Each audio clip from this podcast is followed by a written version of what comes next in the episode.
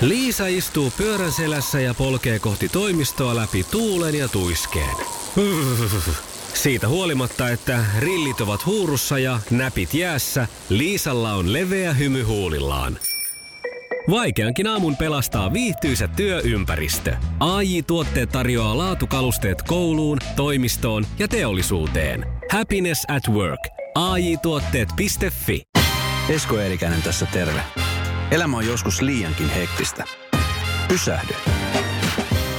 Tämä on Sunnuntai Brunssi.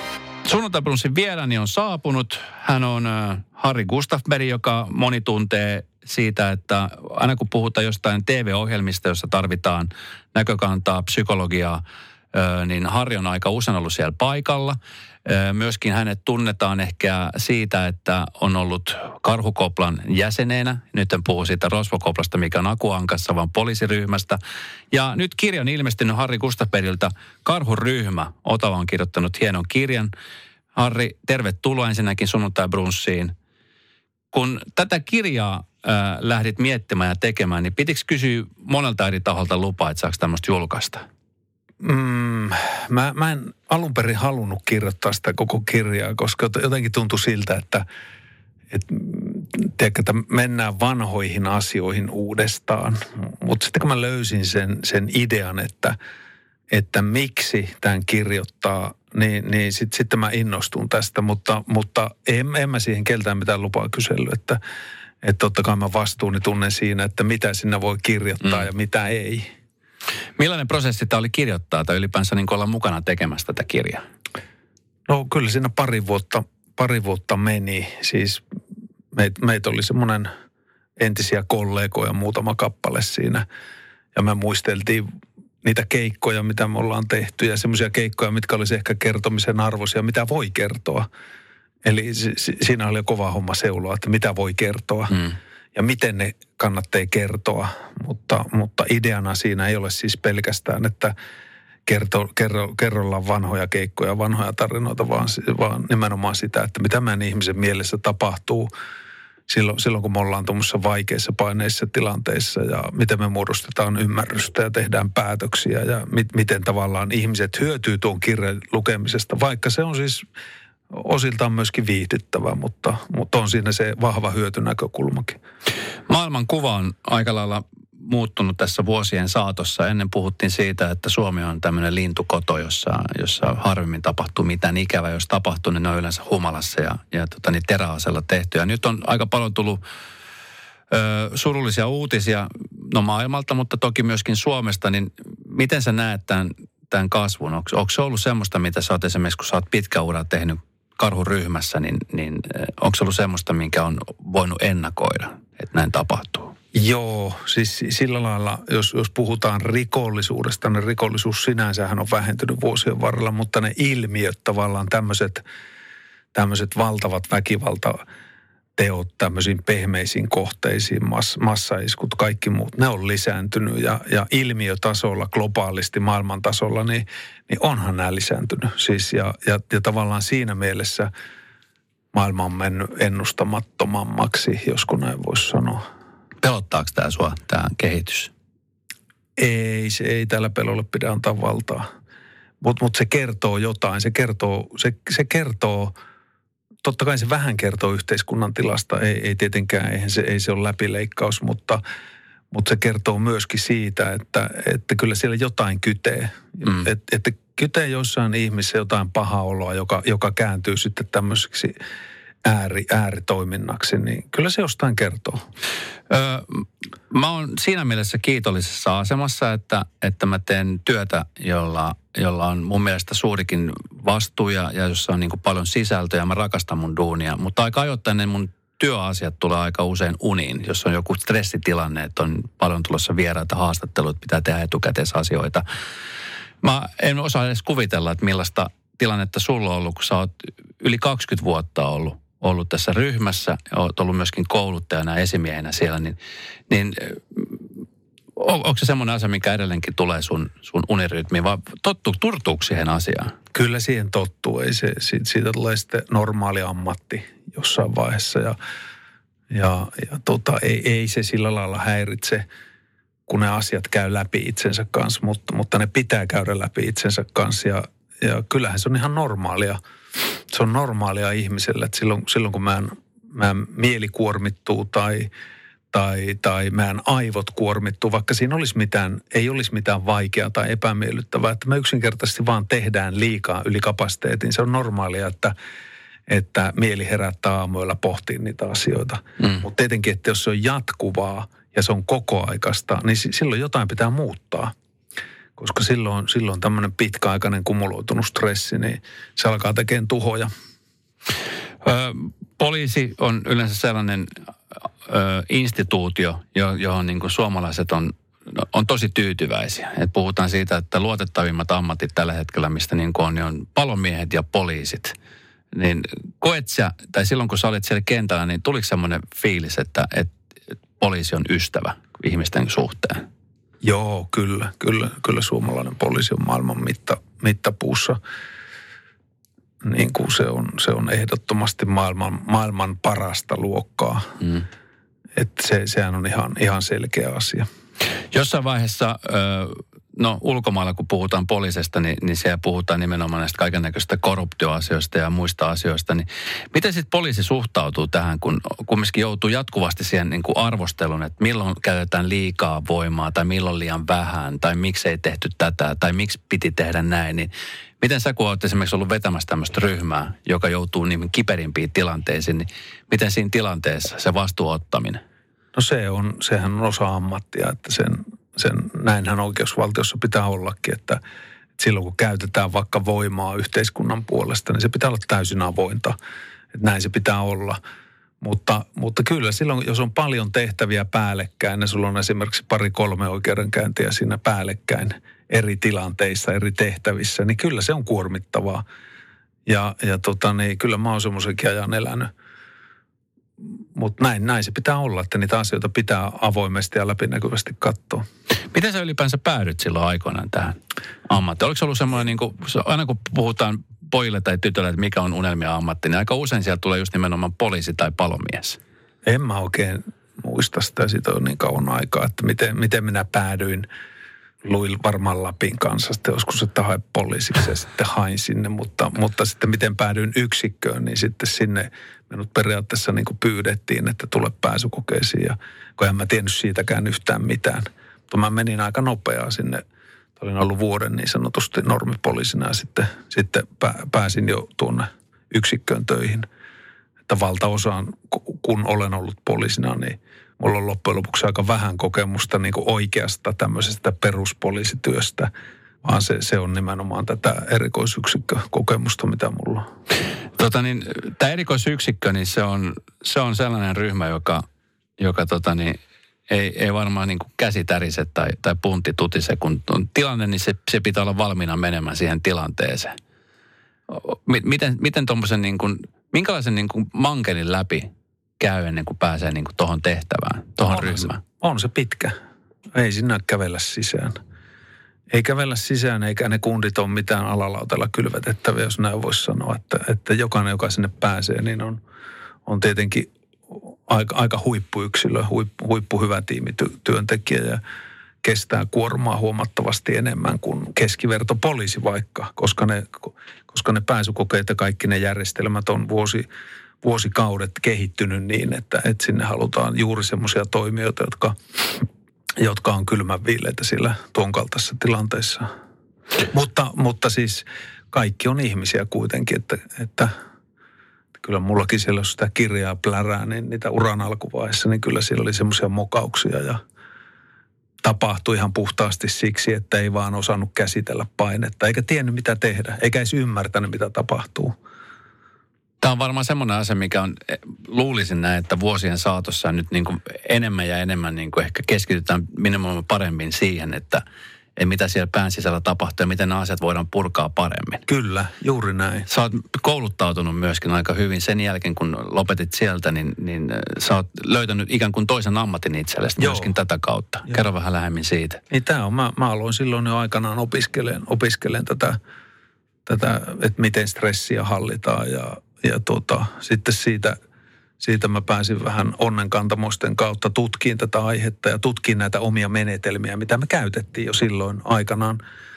Ja sitten huomattiin, että nämä menetelmät itse asiassa toimii huomattavasti paremmin kuin vallalla olevat tämmöiset esimerkiksi Pohjois-Amerikassa. En sano ääneen mitä menetelmiä, mutta, mutta huomattiin, että nämä toimii tosi hyvin. Mm. Ja sitten mä löysin tämän akateemisen uran ja pari vuotta sitten väittelin tohtoriksi tästä aiheesta. Ja, ja tota, nyt mä oon ammatiltani tutkija, kirjoitan ja valmennan ja, ja käyn, käyn tota keskustelemassa näistä aiheista. Että. Herra tohtori. Mm, kiitos. Se on hieno titteli.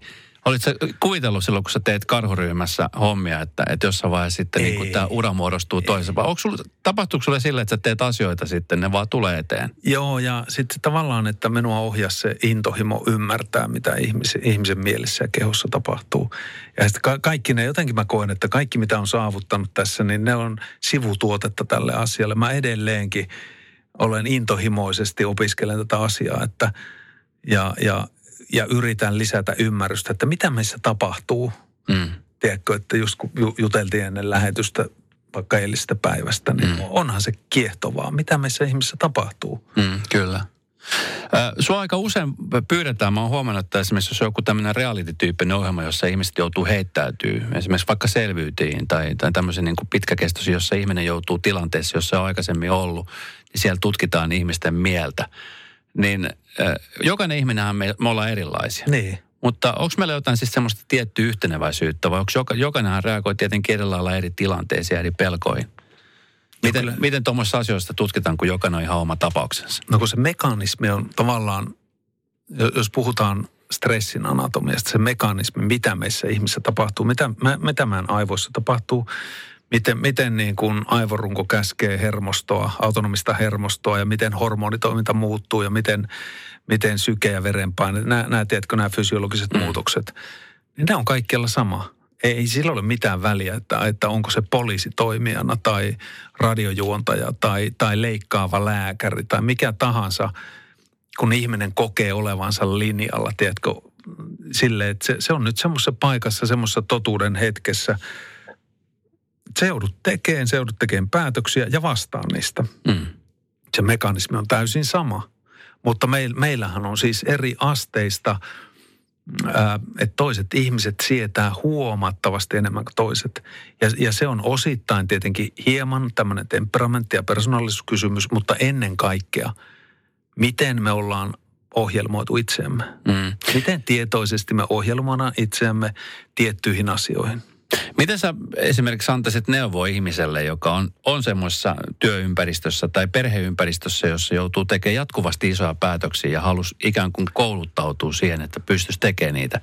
E, parisuhteessa esimerkiksi on hyvin vaikea, kun sitä haluaa kumminkin miellyttää toista, mutta silti haluaa olla herratalossa tai isäntä tai emäntä talossa. Ja sitten aina kun kysytään, että no mitäs me tehdään, niin en mä tiedä, sano sä. Tai e, näinkin pieni asia, joka saattaa siis nakertaa parisuhdetta. Niin miten, miten tuommoisessa pystyy kasvamaan? No ensinnäkin minä sanon vaan näin meidän kesken, että minä en ole mikään parisuuden neuvoja. Vielä. Vielä. vaikka sä kouluttautuisit Dr. Siihen. Phil. Ei, niin. ei, ei vaan. Mut, mutta se oikeasti niin kuin, tuo on tärkeä kysymys siinä mielessä, että, että jos me jos me halutaan ymmärtää itseämme, miten me toimitaan tietyssä tilanteessa, halutaan kehittää sitä taitoa, niin A, meidän pitää ymmärtää, hankkia ymmärrystä, mitä meissä tapahtuu. Ymmärrys ja sitten vaikuttamisen mekanismi. Kaksi asiaa. Ja, ja sitten tiettyjä asioita pitää toistaa, tiettyjä asioita pitää harjoitella ja itseään pitää altistaa tietyille asioille. Ja se on aina kontekstisidonnainen. Mm.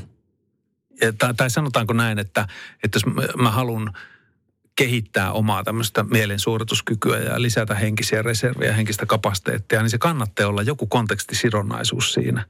Että se on konkreettista. Mm, kyllä koska me tarvitaan sitä feedbackia, sitä palautetta, että mitä minulle tapahtuu. Vähän niin kuin teikö treenaaminen, me aloitetaan treenaaminen, niin, niin tota, palaute tulee jossain vaiheessa ja me nähdään, että meneekö tämä meidän treeni oikeaan suuntaan vai ei. Mm. Sama on taas mentaalisessa fitneksessä, että, että se kannattaa olla jo, jo, joku kontekstisidonnaisuus, jossa me pystytään seuraamaan sitä kehittymistä. Miksi me ollaan muuten Harri vasta nyt mun mielestä te, musta jotenkin tuntuu, että nyt me ollaan vasta niin viime aikoina havahduttu tähän mentaalipuoleen. Että et, et kun aikaisemmin puhutaan vaikka 80-90-luvusta, niin se mentaalipuoli oli vähän semmoinen, Ja vielä 2000kin. Ja, ja vielä 2000. Kyllä. Et mi- miten, miksi nyt vasta ollaan niin kuin tajuttu, että tuo mentaalipuoli saattaa olla niin kuin jopa tärkeämpi kuin se itse niin kuin fyysinen suoritus? Joo, mä, Missä tahansa asiassa. mä luulisin, että, että tieteellä on yksi, yksi hyvä tärkeä rooli siinä sillä lailla, että se tavallaan niin kuin demystifoi, miten, se on, niin kuin, että se purkaa niitä tämmöisiä, tämmöisiä niin kuin mustia aukkoja, että mikä on ihmisen mieli ja tietoisuus. Ja, ja silloin, silloin kun tieteestä löydetään asioita, mitkä voidaan näyttää, että hei, nämä asiat liittyy näin toisiinsa ja, ja tämä on itse asiassa monesti aika paljon fysiologiaa. Fysiologia ohjaa meidän hermosto ja hormonitoiminta ohjaa meidän, meidän tota, käyttäytymistä ja palkkiojärjestelmää ja tämmöistä. Niin To, tavallaan että tämä asia on olemassa oleva järjestelmä, miten ihminen toimii. Mm. Ja, ja, ja kun se ymmärrys lisääntyy, niin sitten myöskin, sitten me myöskin ymmärretään, että hetkinen, että ko- koko itse asiassa ihmisenä kehittymisen jutussa on kysymys siitä, että miten me ymmärretään itseä ja miten me sitä tietoisesti kehitetään. Niin. Ja, se, ja sehän on, eikö se ole pelkästään täysin vaan meidän mielen sisäinen tulkinta, mit, mitä, mitä maailmassa tapahtuu. Mä, mä tiedän, että nyt parasta aikaa moni ihminen on mietti sillä, että niin, mutta kun ihan niin kuin sanotaan, sanotaan että kun vanha koira opi uusia temppuja. Me- Meneekö esimerkiksi tuossa mentaalipuolella niin, että ihminen, joka on tottunut toimimaan tietyllä tavoin, niin se ei vaan yksinkertaisesti pääse niistä karvoista. Että se, se on vaan sitä vai miten paljon vaatii harjoittelua, että siihen pääsisi? Se on totta. Jos, jos sinä siellä kerrot itsellesi semmoista tarinaa, että vanha koira ei opi ja sinä olet se vanha koira, niin se on sulle totta. Älä opi silloin. Sitten sit toista sitä, mitä elämä on, on silloin opettanut tähän mennessä. Mutta noin niin kuin kokemuksen ja tieteen puolessa mä voin sanoa, että kyllä muuten oppii. Kyllä muuten oppii, Mik- mikä on aika helpottava asia. Me pystytään merkittävästi kehittämään ää, paineensietokykyä. Me pystytään merkittävästi kehittämään, kehittämään tilannetajua ja, ja sitä päätöksentekokykyä. Ja me pystytään merkittävästi itse asiassa lisään, lisään tämmöisiä henkisiä voimavaroja. I- Ihmisessä on paljon enemmän älykkyyttä ja viisautta ja, ja reserviä kuin mitä me uskotaan. Mm. Ja minusta pahinta on, on toistaa sitä, että että no, että, että kato, en, en minä enää, minä olen tämmöinen, minä olen tämmöinen persona, niin en minä enää, en minä enää sitä. Se, se on pahinta, mitä voi tehdä. Se on ihan totta. Sä oot ihan täysin oikeassa sen suhteen. Kun sä käyt luennoimassa, sä teet yritysluentoja ja puhut henkisestä hyvinvoinnista, fyysisestä hyvinvoinnista, itsensä kehittämisestä, niin ö, miten sä näet kokonaiskuvana, kun sä käyt luennoimassa ja juttelemassa ihmisten kanssa, niin mikä on tällä hetkellä niin kuin ihmisten hyvinvointi? Miten me voidaan? Öö, s- miten se nyt yleisesti? Kyllä mä, kyllä mä sanon yleisesti, että Suomessa me ihmiset voidaan aika hyvin. Me, meillä on oikeasti asiat hyvin ja, ja, ja tota, se, mutta tämähän on tietenkin minun kapea katsantokanta, koska minä teen tätä työkseni ja, ja tästä, tästä näkövinkkelistä mä tapaan ihmisiä, jotka on vaan kiinnostunut tästä asiasta. No on sellainen joukossa muutama, jotka ei ole kiinnostunut, mutta mitä sitten. Mutta joka tapauksessa minun katsantokanta on ehkä vähän, vähän puolueellinen, koska, koska tota, ne ihmiset, kenen kanssa minä toimin, ne on hyvin kiinnostunut näistä asioista. Ja, ja, ja tavallaan niin kun ne ihmiset myöskin ymmärtää se, että hyvinvoinnista on todella, todella suuri osa meidän, meidän itsensä vastuulla. Mm. Mä en pidä yhtään semmoisesta niin kuin täm, tämmöisestä leimaamisesta, että, että ihmiset on uhreja ja ihmiset on yhteiskunnan uhreja ja ihmiset on organisaation uhreina. Ei ole. Ihmisillä on valtava voimavara vaikuttaa siihen omaan elämään ja hyvinvointiin. Mikäli, mikäli me, me tehdään oikeita asioita niiden eteen. Hei, tota, niin pakko kysyä vielä tästä sun erillisestä ammatista, joka on siis, kuulostaa niin semmoiselta todella vaarallisen romanttiselta. Karhu, karhuryhmässä oleminen, se on varmasti kaikkea muuta kuin siellä tekee töitä, niin romanttinen. Se on niin kuin totista työtä ja ikinä ei tiedä, mikä hälytys sieltä tulee. Ja aina kun tulee se hälytys, niin se on varmaan se pahin mahdollinen. Niin miten tuommoisen niin kuin stressi ja tuommoisen niin kuin valtavan semmoisen niin kuin odottamattoman, jännittävän odotuksen jälkeen, niin, niin miten ihminen adaptoituu siihen? Ihminen adaptoituu siis, me, me ollaan lajina aivan käsittämättömän resilenttejä. S- silloin kun pitää, niin me adaptoidutaan niin lähes mihin vaan. Mutta silloin kun ihmisellä on vaihtoehtoja, niin silloin me pääsääntöisesti vastu, vastustetaan kaikkea tämmöistä mu, mu, muuttumista. Mm. Se on niin kuin meidän sisäänrakennettu homma. Mutta siis e, eihän, eihän se ole työnä, työnä ollut sillä lailla mä ajattelen, että silloin ajattelen, että eihän tämä on vaan työtä. Mutta totta kai kun siitä lähti pois ja nyt on nähnyt viiden vuoden aikana niin kuin muutama sata muuta ammattia, miten, mitä ihmiset voi kaikkea tehdä työkseen, niin onhan se, onhan se ollut poikkeuksellista aikaa. Mm. Mutta, mutta tota, mutta se, että mit, miten adaptoitua ja miten, miten niin valmistautua tehtäville, mitä ei tiedä, niin kyllä se prosessi, kyllä sen pystyy tekemään. Me, me voidaan selittää itsellemme, että miten minä voin valmistautua johonkin tulevaan ongelmaan, kun minä en tiedä, mikä se ongelma on. Niin totta kai me, me tiedetään, että erilaiset ongelmat ja, ja mitä stressi sinussa aiheuttaa, minkälaisia mekanismeja se aiheuttaa sinussa, sinun ajattelussa, tunteissa ja käyttäytymisessä. Kyllä me se tiedetään. Tai sinä tiedät, että kun sinä olet, ajattelet, että sinä olet aikaisemmassa epäonnistunut jossain jutussa sinun elämässä, niin kyllä sinä tiedät, miltä se tuntuu. Mm. Eikö vaan? Kyllä. Että jos mä alan kyseleen, että no mikä on pahimpia epäonnistumia sinun elämässä, niin kyllä ne on sinussa olemassa. Mm. No sitten jos me ajatellaan tulevaisuutta ja ajatellaan, että, että todennäköisesti epäonnistut myös tulevaisuudessa, niin kyllä siis sama mekanismihan siellä toimii. Mm. Ja se on se idea tavallaan, millä me valmistaudutaan. Kun me tiedetään se, niin me myöskin valmistaudutaan, valmistetaan itseä myöskin tulevaisuuden tavallaan niille haasteille.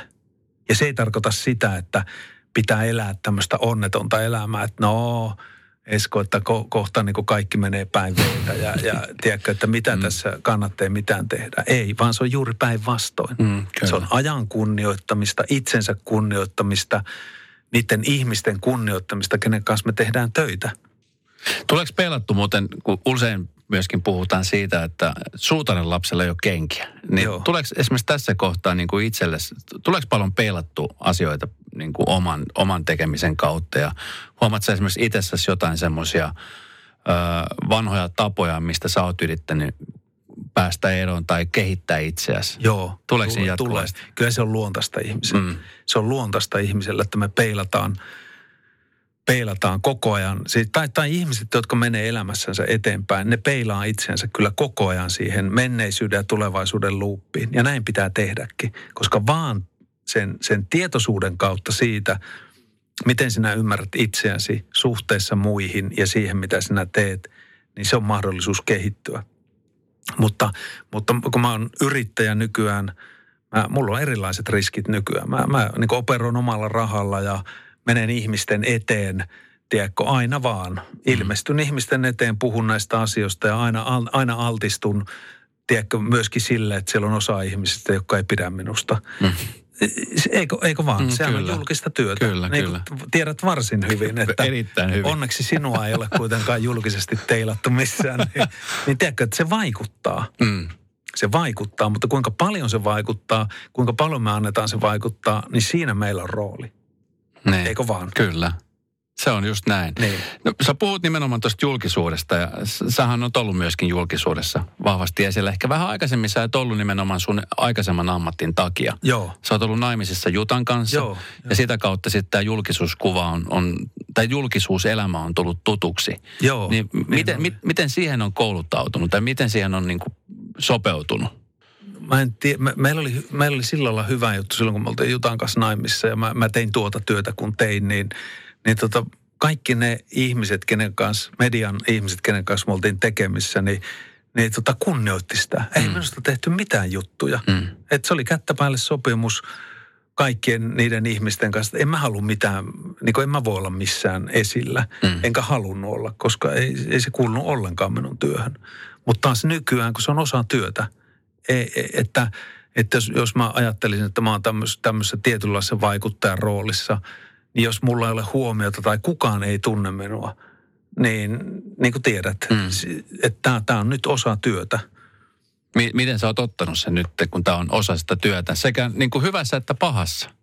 Joo, ei, ei, mulla, ei, ei mulla, mulla ei ole semmoista, semmoista niin kuin paha, paha settiä oikeastaan ollenkaan tuossa, että, että, että mu- mulla ei ole tullut semmoista, että, että, että, että tämä mitä minä teen, niin jo- jotenkin sitten heijastuu, että ihmiset kokee, että no, tiedätkö, että kun sä teet hyvää duunia ja sit tää on semmoinen asia, mitä varmasti moni, mä nimittäin säpsärin siihen, mä oon tässä nyt jonkun verran käynyt, puolisen vuotta suurin piirtein käynyt terapiassa.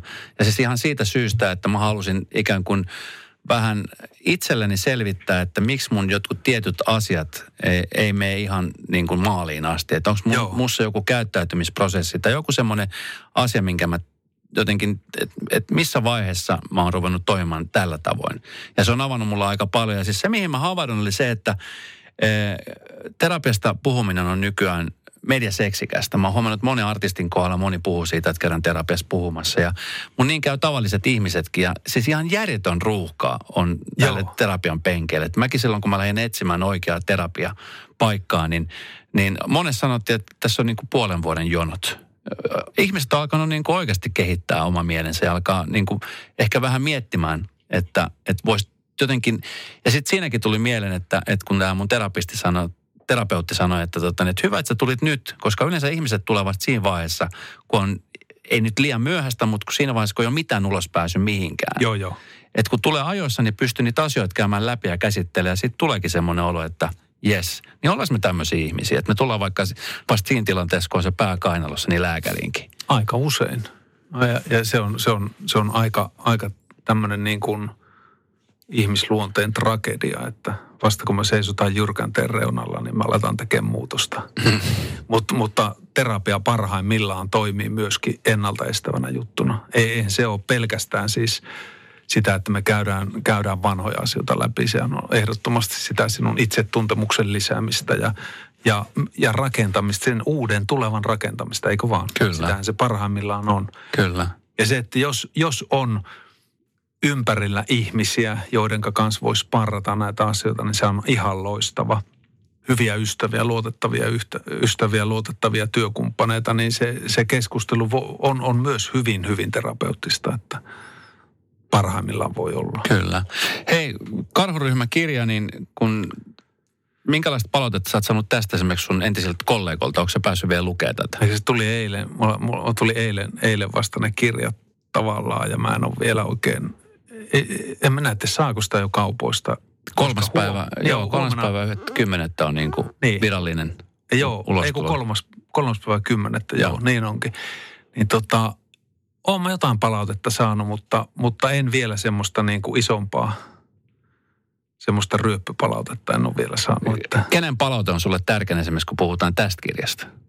itse asiassa kaikkien ihmisten, kaikkien ihmisten, ketkä on lukenut sen, mm. koska se lukukokemus, silloin kun me lu, luetaan kirja, niin parhaimmillaan se voi muuttaa jopa maailmankatsomusta. Siis oikein parhaimmillaan. En mä nyt sano, että tuo kirja muuttaa kenenkään maailmankatsomusta, sano, mutta, voi olla.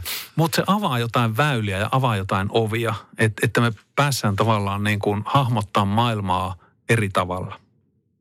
Jokainen lukija niin on täysin yhtä arvokas sen palautteen kanssa, koska se ei ole suunnattu tietylle kohderyhmälle, vaan se on suunnattu ihmisille, ketä kiinnostaa tuo maailma ja ketä kiinnostaa ymmärtää, mitä meidän mielessä tapahtuu. Mm. Tiedätkö, täm, tämmöisenä dark moment.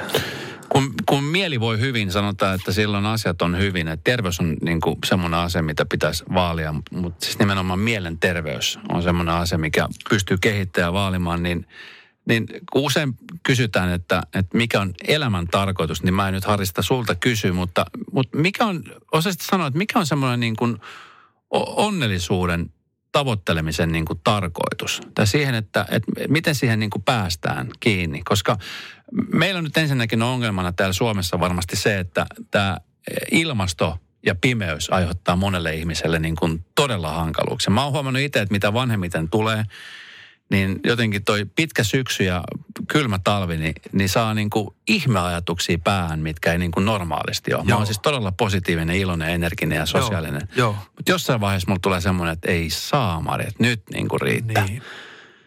Ne on semmoisia asioita, millä me ei vaan vahdata mitä, jotka asutaan täällä. Niinpä. Mut Miten, miten niin kuin tämmöisistä asioista, miten niin kuin semmoinen hyvinvointi ja mielen, mielen hyvyys pidetään yllä niinäkin hetkenä, kun tuntuu, että seinät kaatuu päälle? Mistä otetaan kiinni?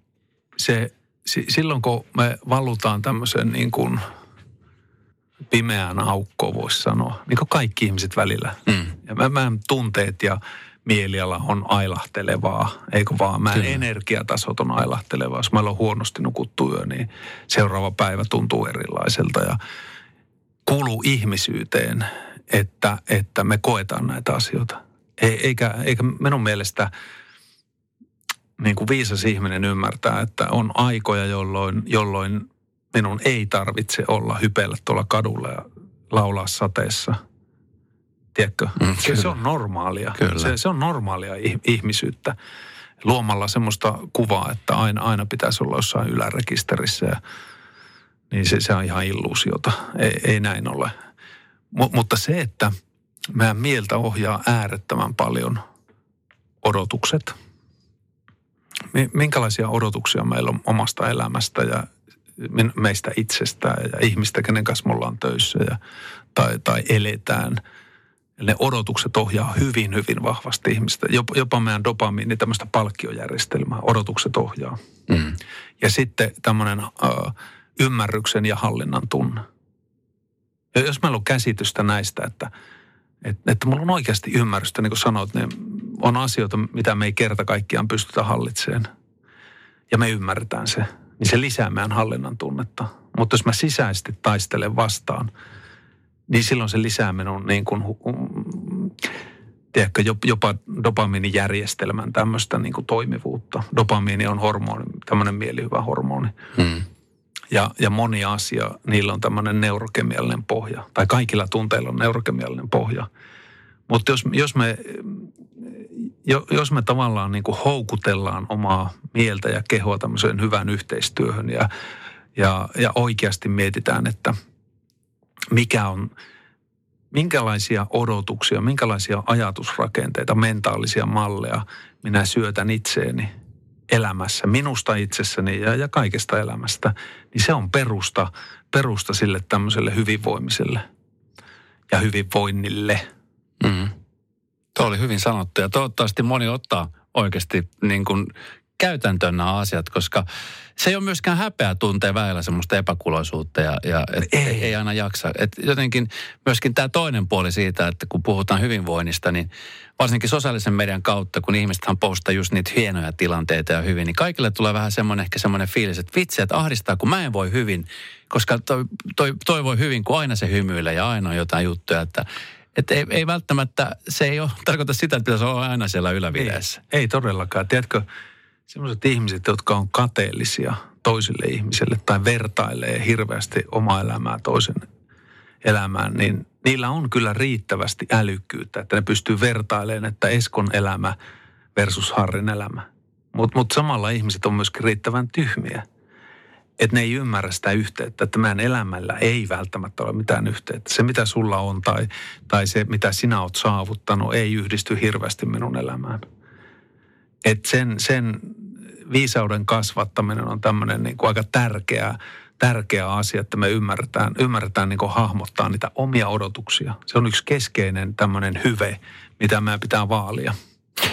Vitsi, olisi niin hieno jatkaa sun kanssa. Meillä on pakko vetää meidän karhuryhmän koneet alas. Karhuryhmän kirja 3.10. ilmestynyt Harri Gustafberg, Heidi Holmavuon äh, kirjoittama kirja tässä. Ja, ja tota, niin, tämä on siis erittäin jännittävä kirja.